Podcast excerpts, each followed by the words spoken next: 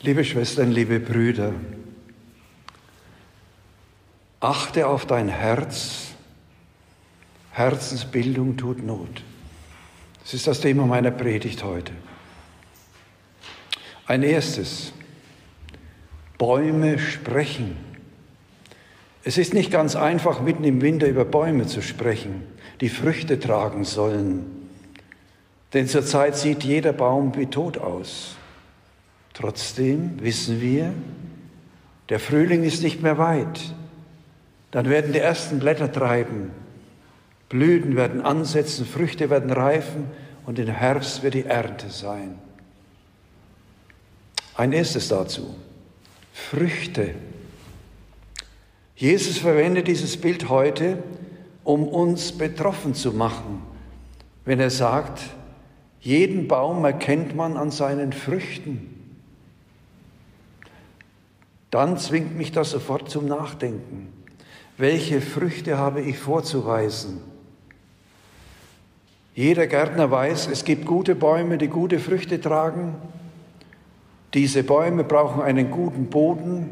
Man muss sie pflegen, gießen, düngen und zur rechten Zeit beschneiden. Wurzeln. Wenn dieses Gleichnis mich jetzt als Baum sieht, dann stellt sich die Frage, was ist das für ein Boden, in dem ich verwurzelt bin?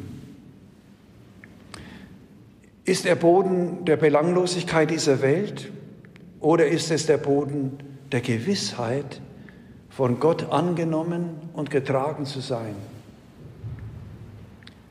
Wer pflegt, gießt und düngt mich? Ist das das oberflächliche Geschwätz dieser Welt oder ist es das Wort Gottes? Das mir Nahrung und Kraft gibt. Wo fühle ich mich beschnitten? Empfinde ich die Widrigkeiten meines Lebens nur als Last oder auch als Chance, daran zu wachsen und zu reifen?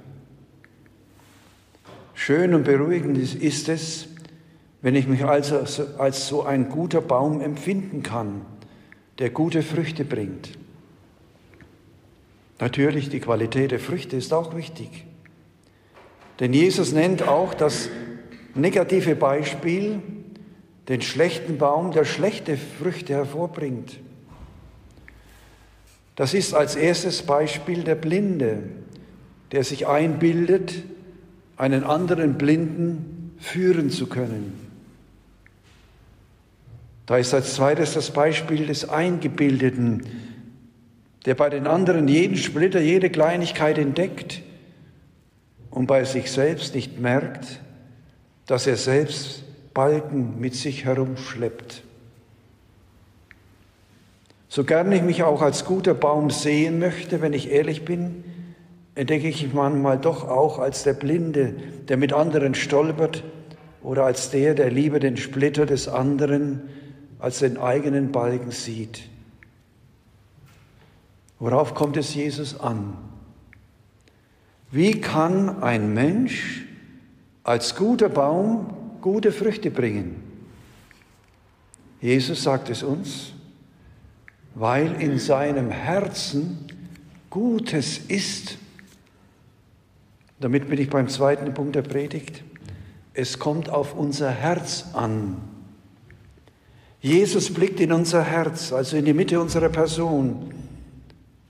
Er fordert uns heute auf, einen tiefen Blick in unser Herz und in das Herz unserer Mitmenschen zu werfen. Es kommt nicht auf Äußerlichkeiten an, sondern auf das Herz.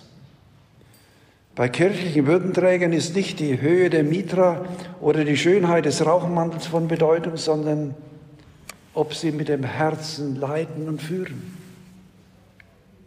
Bei Wirtschaftsbossen ist nicht die Höhe der Rendite und der Aktienkurs von Bedeutung, sondern ob sie ein Herz für die Kleinen und Armen haben.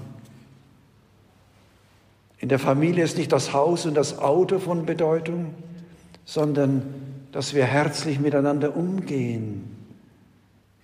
In unserer Pfarrgemeinde ist das nicht das Funktionieren von Terminen und Veranstaltungen von Bedeutung, sondern dass wir mit dem Herzen mit unserer ganzen Person dienen. Ich kann nur gute Früchte bringen, wenn sie aus einem guten Herzen kommen. Sie werden vielleicht jetzt fragen, wie bekommt man so ein gutes Herz? Ist das Herz des Menschen nicht von Natur aus schon gut oder schlecht? Bei aller Bedeutung der natürlichen Anlagung eines Menschen gibt es doch auch den Begriff der Herzensbildung. Man kann sich ein gutes Herz erwerben, zuerst in der Begegnung mit Gott.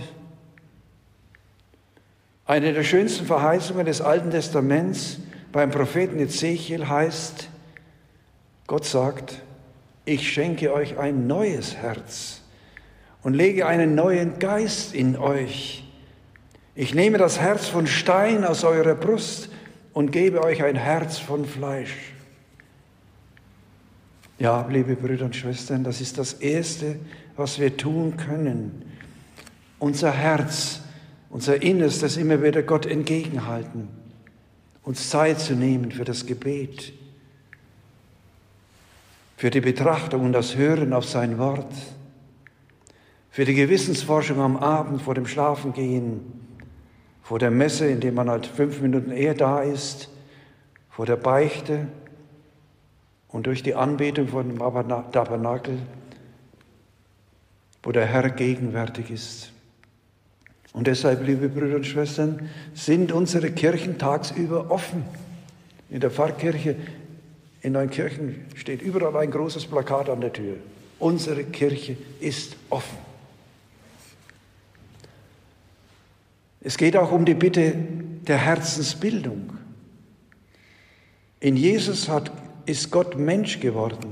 In Jesus hat Gott sein Herz für die Menschen gezeigt.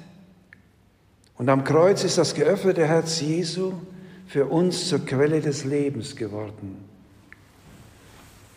Unser Herz in der Herz-Jesu-Litanei endet mit dem Gebet, bilde unser Herz oder mein Herz nach deinem Herzen.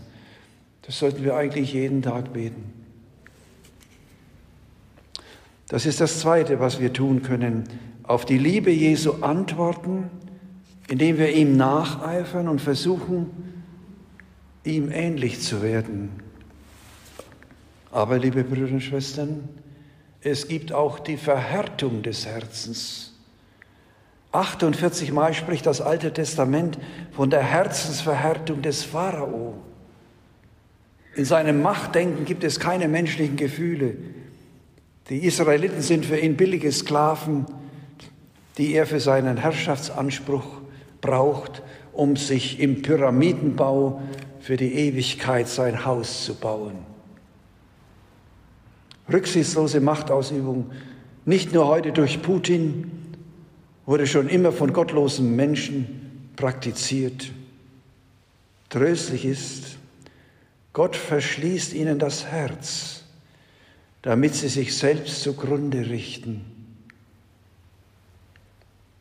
Paulus klagt am Schluss der Apostelgeschichte über die Hartherzigkeit vieler aus dem ersten Gottesvolk.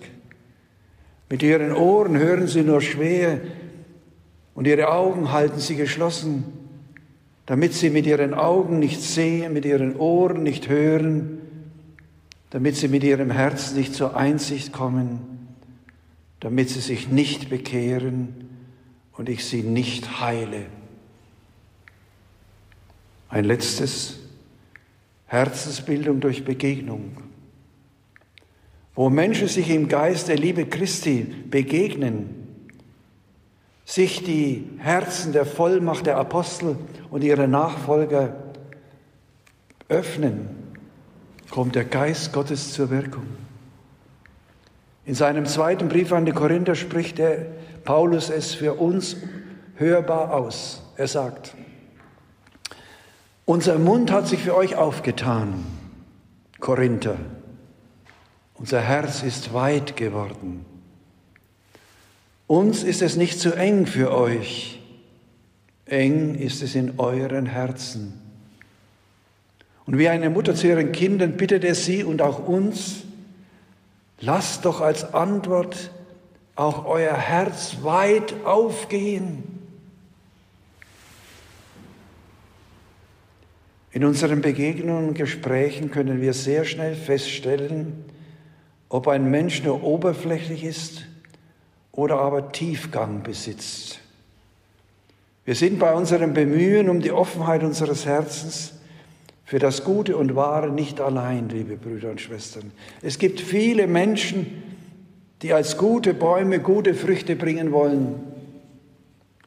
Und Jesus bringt es auf den Punkt. Er sagt, ein guter Mensch bringt Gutes hervor, weil in seinem Herzen Gutes ist. Ein böser Mensch bringt Böses hervor, weil in seinem Herzen Böses ist. Wovon das Herz voll ist, davon spricht der Mund. Nutzen wir diesen Sonntag, um einmal ganz tief in uns hineinzuschauen, hineinzuhören und bitten wir Gott bei der heiligen Kommunion den Herrn, mache mein enges Herz weit für dich, für dich, Jesus, für deine Kirche, für meine Mitmenschen. Mache mein Herz weit. Amen.